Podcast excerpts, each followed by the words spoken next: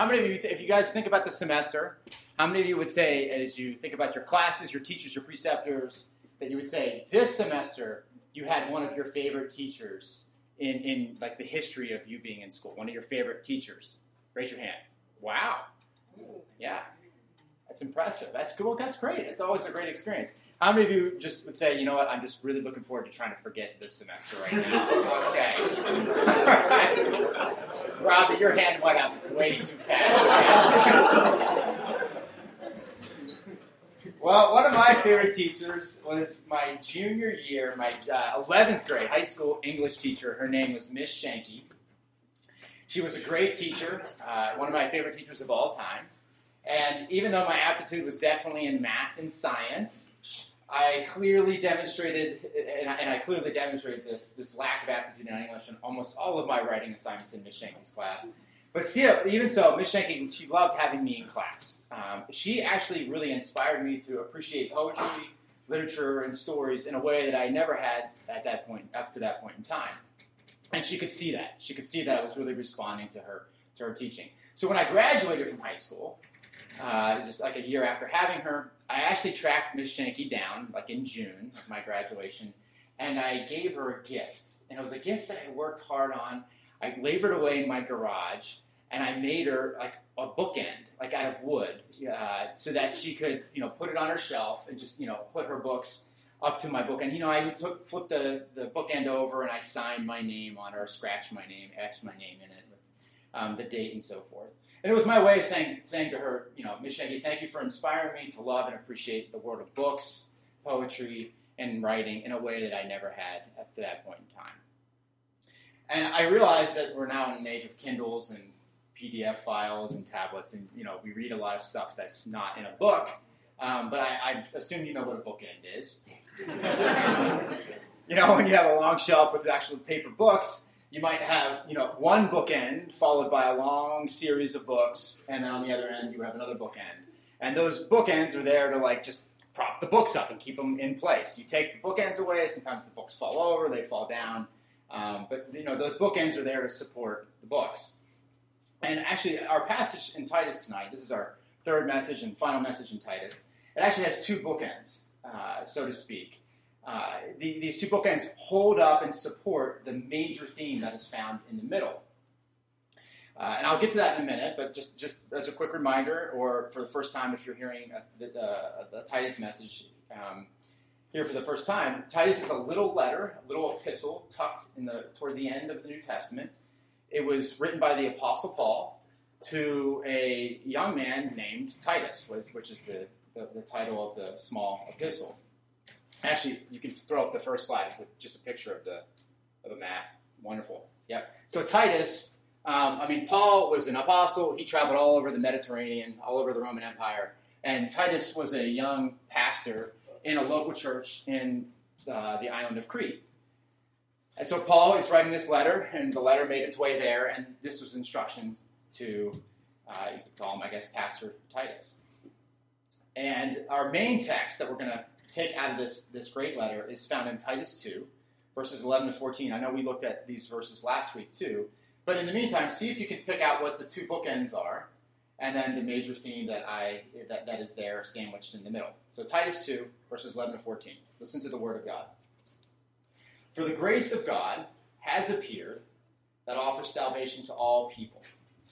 It teaches us to say no to ungodliness and worldly passions and to live self controlled, upright, and godly lives in this present age, while we wait for the blessed hope, the appearing of the glory of our great God and Savior, Jesus Christ, who gave himself for us to redeem us from all wickedness and to purify for himself a people that are his, that are his very own, eager to do what is good.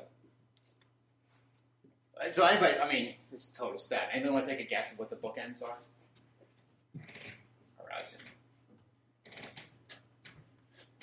One of them is the grace of God. No.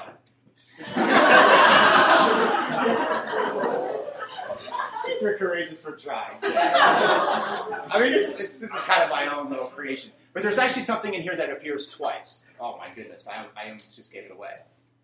Yeah.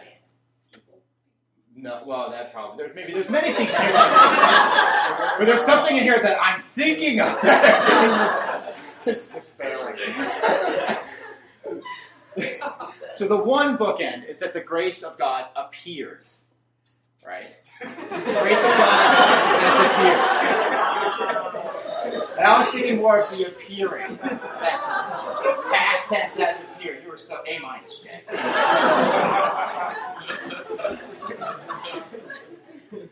You know, the first bookend is God has shown up. Uh, the grace of God has appeared. It- It's become visible. He's entered into our history. He's acted. He's done something. Uh, uh, When Jesus Christ came, he was the grace of God in bodily form. So when he came, we can say, like, we look at him and we can say, the grace of God has now appeared. He's, he's, he's dwelt with us, he's walked with us. And through Jesus' birth, his life, his death, his resurrection, it was the grace of God on display for the whole world to see. It was the grace of God made manifest, appearing to us. And, it, and, you know, this is a fixed moment in history. It, you know, it happened. It's immovable. It's certain. I asked some of you uh, when you came back from the from winter break, from Christmas break, you know, what was what was a highlight? And a number of you answered, you know, having home cooked food was just that was a highlight of just being home. Um, you know, you go home and there are certain beloved foods that you grew up with, and you might say like, you know, these foods like they appeared and you ate them, right? And, uh, it- and here's my point: it's like you look back at that history. It, it's it's a historical fact. It's something that's rooted in history. That can never change. If that if that was your experience, it's done. It's over. And and with with this, the grace of God has appeared. This is something that is rooted in history. God hasn't come to us, you know, He hasn't given us principles that only the elite few can try to figure out and maybe understand. No, the grace of God has appeared in time and space and history, and it is now an immovable fact. And, you know, this is the one bookend that is right here in this verse. Now, the other bookend, if you're tracking with me, is, should we try this again? Is what? Something, okay, so here's the one bookend, something that has happened. God has appeared in Jesus Christ. And now on the far end of the, of the bookshelf, so to speak, there's another bookend. Yeah, The appearing of the glory of God. A plus.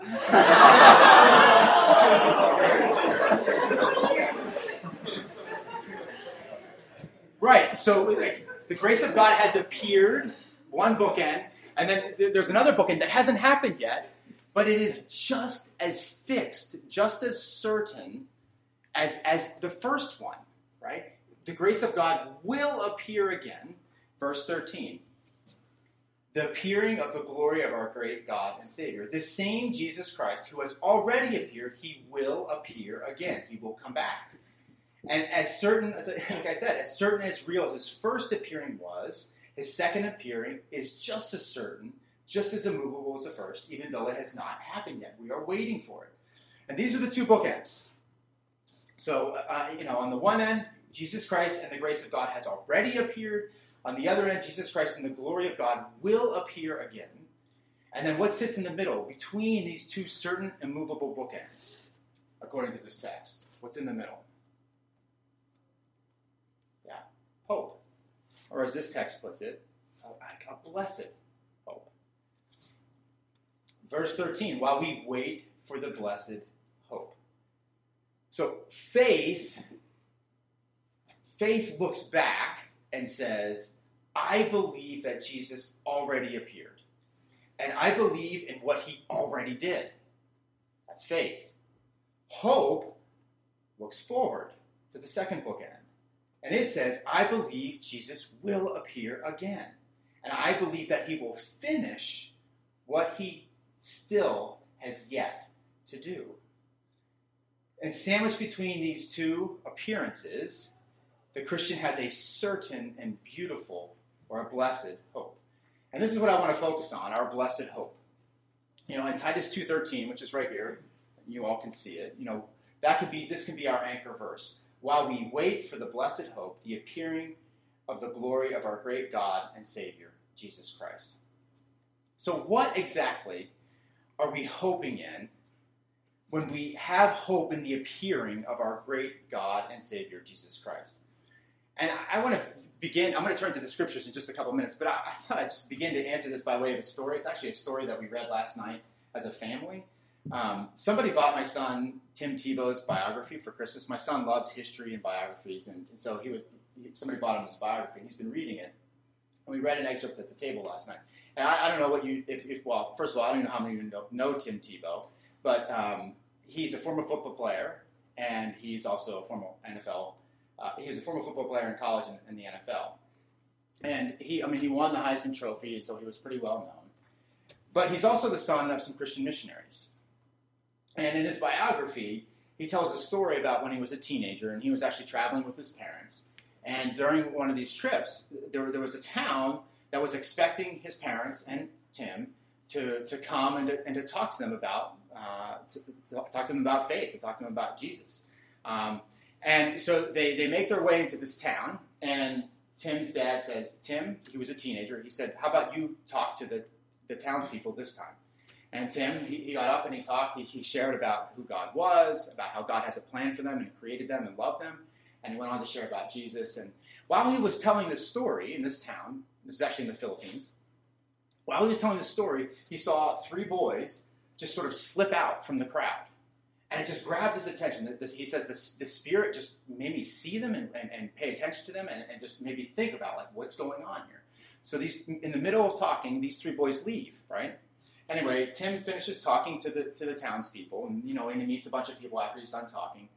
And he decides, after he's all done with with um, sharing with the larger group, he decides, I want to try to go find these three boys and just see what's going on. And so he just goes in the direction of where the three boys went. And as he's go walking through the streets, he ends up looking sort of down like a little alleyway, and he sees one of the boys. And so he goes in the alley, and then he goes into like a little house and in that little house were the three boys, but they were with a fourth boy. And this fourth boy, when he walked in, Tim says, I can't believe what I saw. But when I walked in, this fourth boy, his legs were on backwards. He was born just with that deformity. And he now realized, like, these three boys were listening to him, them, but this little boy wasn't there. And so, partway through, they went back to talk to the, their friend about what Tim was saying. Um, and Tim asked to this, this young boy, um, why, why weren't you there in the town with everybody else? Um, and he shared, his name was Sherwin. Um, and he said, Well, I was told, let me just see if I I was told that I'm not very impressive, and so I should stay away because we wanted to sort of put, put sort of, uh, we wanted to impress, you know, the, the, the guests who were coming. And I'll just I'll just break into you know Tim talking. He said, "My heart broke more when I heard Sherwin say this. This boy should have been the first one seated in the first row. This boy should be loved, encouraged, lifted up, not dismissed, ignored, or discarded like he wasn't good enough." And then I, he goes on. I went on to spend pre- precious uh, some precious time with these boys, and I shared with them the love of Jesus that I had been talking about to the larger town. And I told them that God had a special plan for each of them and I thanked uh, the boys for being great friends with Sherwin. And I told Sherwin that God created him perfect and that God thought he was very, very impressive. And it goes on from there, and Sherwin and his friends end up believing the message that Tim is sharing about Jesus. And, you know, just skimming down, um, at, some point in time, Tim needs to leave to go reunite with his family. And he tells him that. He says, I have to go. And Sherwin said, Well, can I go and meet your family? could you take me with them? And so Tim picked up Sherwin, um, and as he did, one of the boys, you know, held on to his foot. As you know, he's up here. He held on to Sherwin's foot, and another boy was holding his hand. And Tim was really moved by that. That these would be such dear friends that would walk through the town with with Sherwin like this. And you know, they find Tim's family a couple hundred yards away. And, and let me just pick up where uh, Tim uh, talks about saying goodbye to them. I looked at Sherwin, Tim says, before handing him over to his three friends. And all of us had tears in our eyes. And so I said to them, so I said to Sherwin, I can't wait to see you in heaven, buddy. I told him and I, as I rubbed his, the hair on his head. And he looked at me with a wry smile and his eyes sparkling. And he said, Timmy, I can't wait to run with you in heaven. You know? Um, that is the hope that is talked about here in Titus. And that's the hope seen through the lens of a little boy in the Philippines who has believed the gospel of Jesus Christ. That is the hope of heaven, of Jesus' coming kingdom. And now, to, you know, to, to, to bring it back to, the scriptures and, and sort of some of the, the rich variety of things that the scriptures have to say about this, you know, about, about the hope of heaven, about Jesus' second appearing, that when he comes back, he will restore everything. Um, you know, suffering and pain, gone. Revelation 21. He will wipe every tear from their eyes. There will be no more death or mourning or crying or pain, for the old order of things has passed away. There will be no more death. Death will be defeated. John 11. Jesus says to uh, Mary and Martha, I am the resurrection and the life. The one who believes in me will live even though they die. And whoever lives by believing in me will never die. Do you believe this? He says to them. Injustices. Injustices will be exposed and judged, and righteousness and truth will reign. Matthew 6:10. Jesus told his disciples, and he tells us to pray, Your kingdom come. There's that reality that God's kingdom is going to come. Your kingdom come, your will be done on earth as it is in heaven. Those who are on the margin, those who are neglected, they will be exalted. The last shall be first, Jesus often said. Or Luke 1, some of you know Mary's song very well. When she found that she was with child with Jesus, she, she sang, God has brought down the mighty from their thrones and exalted those of humble estate. See, in, in, in heaven, everything gets flipped. Our, there's even our, thinking about our own sin, our own struggles. They will be no longer.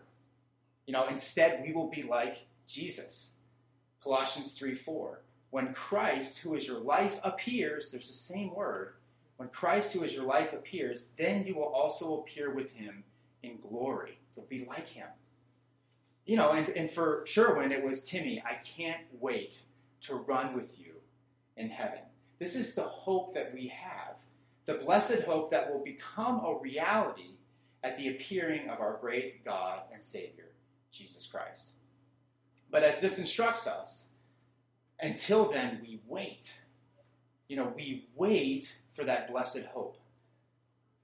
You know, and if you think about what motivates you to send out 20, 30 resumes to potential employers, right? It's the desire to have a job, yes. But, but it's also you have that hope that at least a few might respond positively. Otherwise, you wouldn't do anything. Um, you know, and, and there is no certainty, and this is what makes that process very difficult and very emotional. I, I, also experienced this over Christmas break. We took our kids to an amusement park one day as, as part of our Christmas vacation, and we had a great time. Um, you know, and you might ask the question, well, what makes us stand in line for 15 to 30 minutes or more for a ride, right? It's, it's that hope that, okay, we'll get on that ride and we'll have those 90 seconds of enjoyment. And I remember one time we were waiting in line, and then all of a sudden, like, you know, the intercom breaks in, that dreaded intercom, and says, Excuse me, but we are experiencing mechanical difficulties. We do not know when the you know roller coaster will be running again. And like the, the look on my kid's face was like that crushed hope of like, oh, as we got out of line to like go somewhere else, right? Our hopes, you know, they, they, they get raised, but then often they, they, they get crushed. So much of what we hope for is uncertain. And, and, and but the reality is, is that we're willing, if we really value it, we're willing to wait for it even when it is so uncertain, so untenuous, we'll wait. We'll hang out. We'll, we'll, we'll, we'll, we'll stick in there. We'll persevere. But then, how much more should we be willing to wait, to eagerly wait, and expect for that which is absolutely certain, that which is fixed, it's immovable? And I, I, think this is a real weakness for us today. I'm thinking of the American Western Christian church. This is a real weakness that, that we're not really waiting for this hope. It's not on our minds uh, that much. We get so focused on other things. We get focused on our ambitions and our hopes for this world, for this world, not so much the next. We get distracted by entertainment.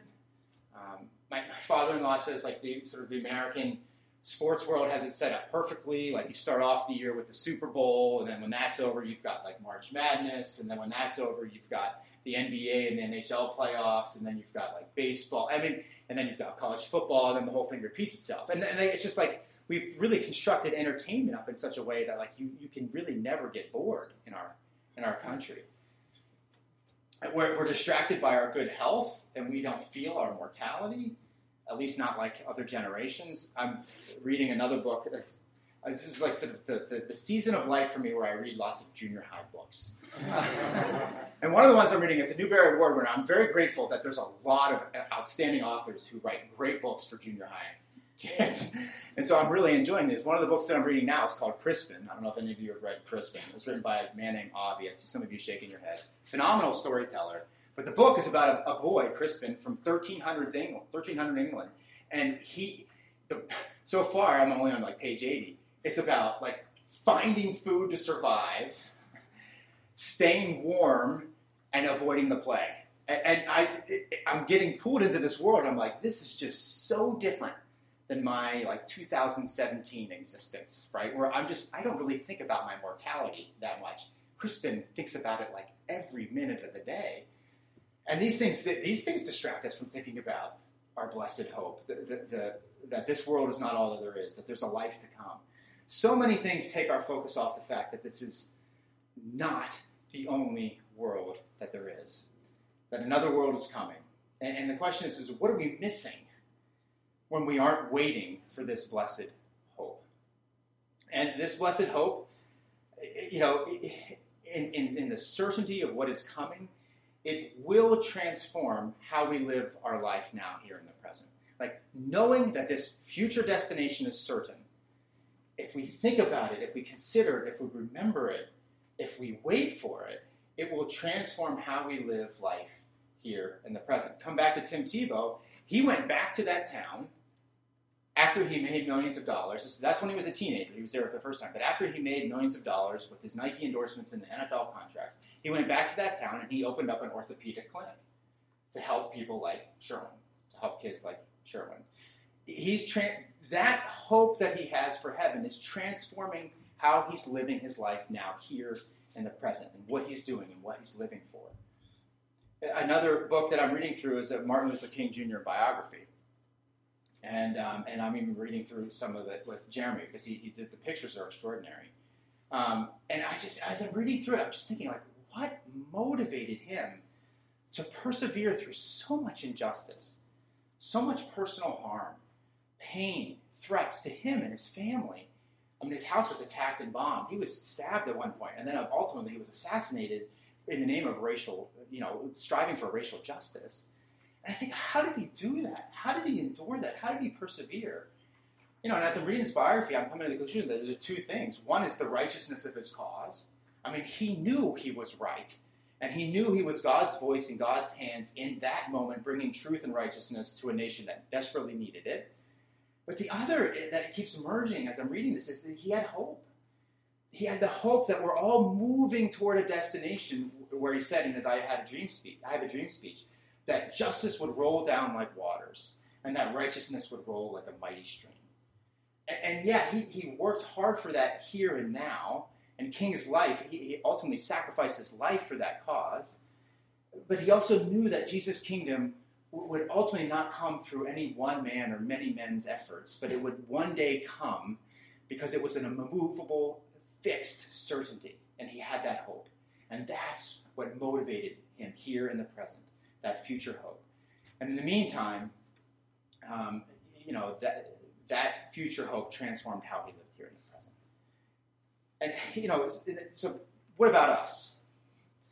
You know, what might that same hope look like in action, in, more in a day to day life? I mean, most of us aren't going to start orthopedic clinics somewhere halfway around the world, though some of you may. And most of us are most likely not going to be assassinated in the name of racial injustice or some other phenomenal cause, although some of you may. But for, for, for most of us, that's probably not going to be our story. So, what can this look like in the daily fabric of our lives as, as we wait for that same blessed hope? And how can it transform our present and how we live our lives before God and others in the present? And in a few minutes, Danielle will share just, just that an answer to that very thing of like how she sees that future hope transforming how she lives her life here. Um, but we didn't script this, so maybe we'll music team maybe we'll sing a song, and uh, and then Danielle will come up. Does that sound good? We, are we prepared for that? Okay. Well, the music team comes up. I can pray. Lord God, thank you and praise you that we do have a blessed hope. Jesus Christ, that you came and you will come again. And I pray that you would fill each person's heart here tonight with that hope, looking back to the past and looking ahead to the future. And I pray that you would open up our eyes to see more clearly that reality and that that would transform how we live our lives here in the future. Pray that you would encourage us through the songs that we're singing, through what Danielle shares, and just even the way that we interact tonight, even the thoughts of our heart. Do good things in our midst, we pray in Jesus' name.